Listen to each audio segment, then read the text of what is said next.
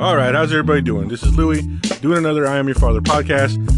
Podcast I do for AZ Central and the Arizona Republic and Phoenix. It's part of the USA Today network. Now, it's been a while since I've done a podcast, several weeks, I think, two three weeks, which is honestly pretty rare for me, which I am kind of proud of.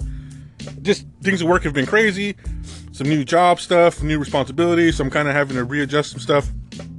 But I'm back into the flow now. I got my schedule figured out, and I figured Father's Day would be the day to come back and do a podcast. And literally today is Father's Day. Like I'm standing at work in my little or in our little sound room with the little egg crates on the wall, you know.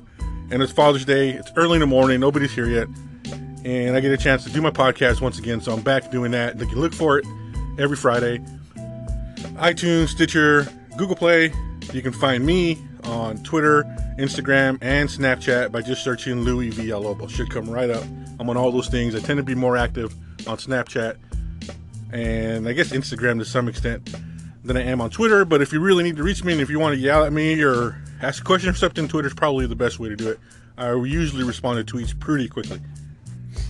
So again, it's Father's Day. And Father's Day has always been a weird day for me. Like, just as a person. It's just been weird because my dad wasn't really around. I think technically I grew up you know, the product, I guess, of a single mother. Though my dad didn't really abandon us, he just wasn't around. Like, he was always like this weird, like, presence. He was like a, like, and the, the, the blog I wrote, I think I called him a shadow. He was like the shadow of a father. He wasn't necessarily a bad father. He sure as hell wasn't a great father. But he was just kind of there sometimes, and he would come and go in in our lives when we were kids. Um, he would pop in for a while, he'd be there for a while, and then he would just be gone again. And I never really gave it too much thought when I was a kid. It's really weird, honestly, to think, looking back now at, at my childhood as a son, how little thought I gave to the idea that my dad was just there sometimes and then other times not. And I think it's a lot of like who I am as an adult now. Like, as an adult, I kind of sometimes just let things kind of happen. If something's happening, I just deal with it in front of me, good or bad. And then at some point that's over and then we move on to something else. That's just kind of how I live my life generally. And I realize that that comes from being a kid with a dad who kind of comes and goes. So, like when I was born, I'm told he wasn't around. He was in prison.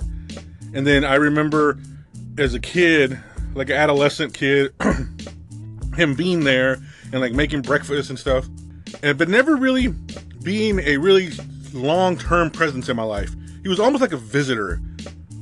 But the odd thing about my dad, the really interesting thing to me as as a child looking back at my father, is that he also wasn't really what I would call like a bad influence in my life. He wasn't like abusive to me at least.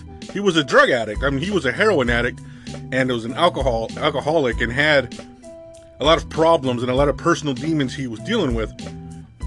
But I never really felt like he was pushing that on us. Like in other words, he was absolutely a really lost like just lost soul right? He was started using heroin when he was a teen, if I understand it right. Was a heroin addict the whole time I knew him. Uh, alcoholism, just really, really lost in the world, and would come and go as a result of that. I mean, part of the reason why he wasn't there a lot, sometimes he'd be in jail, sometimes he'd be in prison, uh, sometimes he would just be gone because my mom kicked him out. But yet somehow he managed to not be this negative influence in my life. Like, I don't know how he pulled that off, and I don't know. Maybe it's my mom shielding us from it and and maybe that's what it is. Maybe she shielded us from that a lot. But she, as far as I know, she didn't she didn't keep him from visiting or coming in. He just managed to really strike this odd balance of being this completely broken person and this completely lost and addicted person with very little control over his own life, really, but not being just bad dark cloud over the house that somehow like led us astray and led me down this path of of, of, of you know delinquency. I kind of did that on my own. like I didn't need him to to make me a bad kid. I was just a bad kid, and maybe I was because I didn't have a positive you know male figure, whatever crap people like to say. But I I I, I managed to find that on my own, just like I managed to pull myself out of that kind of on my own with the help of some friends. But he was never really the reason why things happened either way. Now we did have this climatic moment that I've written about and I've talked about plenty of times where I kicked him out of the house put a gun to his head and said, "Please don't hit my mom." and that was obviously a traumatic thing, but I've already talked and written about that ad nauseum, so I don't even need to go into that. But as I'm looking back at my relationship with my father, and the point of, the, of this podcast is, is, this is this moment. If you're wondering what the hell is he even talking about, this is what I'm talking about. This is the point. As I'm looking back at the relationship with my father, I realized one thing now that I am a father. Like now that I'm a dad, I've been a dad for four years, almost five years in September. I, I just now, I just now, oh, thinking about Father's Day, thinking about this podcast, thinking about the blog that I wrote for the podcast, realized that somehow my father managed to do me a favor. he managed to do me this really great favor of leaving me with absolutely zero expectations as a father. So, when you transition from son to father, right? That transition comes with expectations without us really knowing it. It comes with expectations, it comes with precedents, it comes with legacy, and it comes with best practices already established. And for some people, that legacy and those expectations serve as a measurement.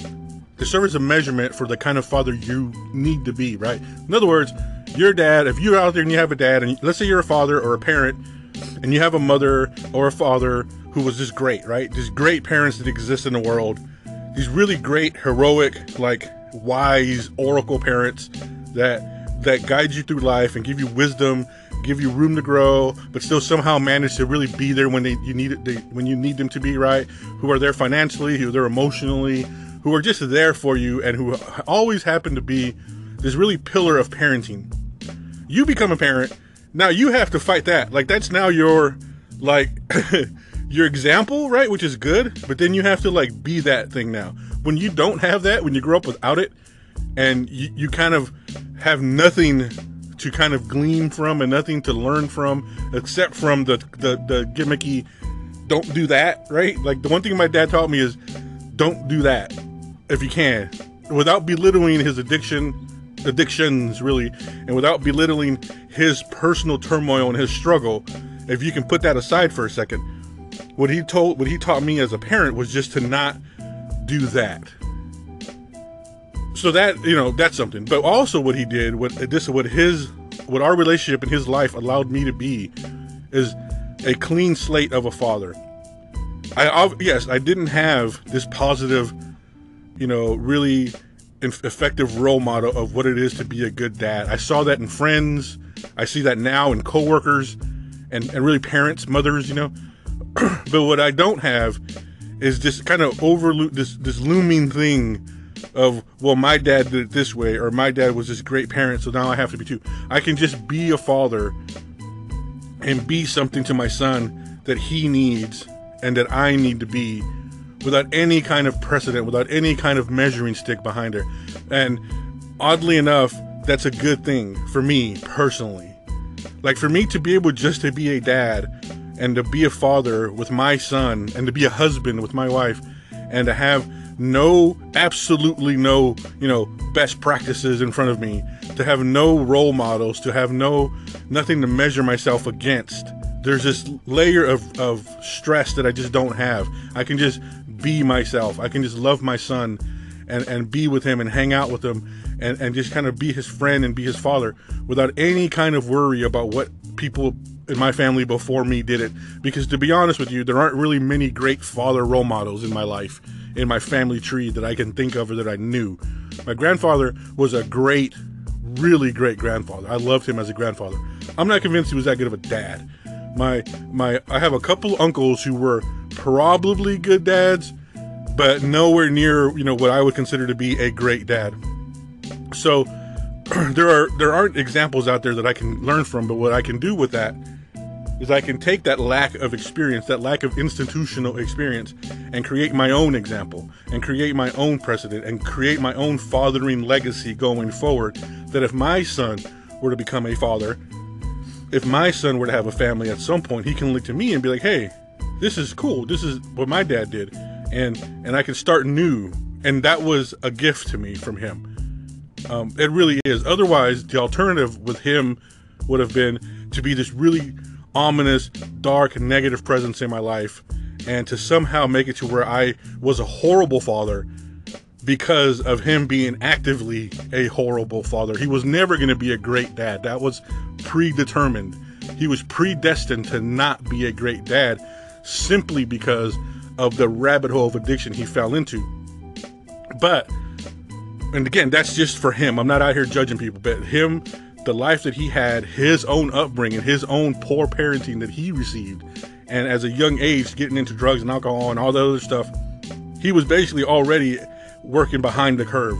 When I came along, it was it was a lost cause already. I mean, he was fighting.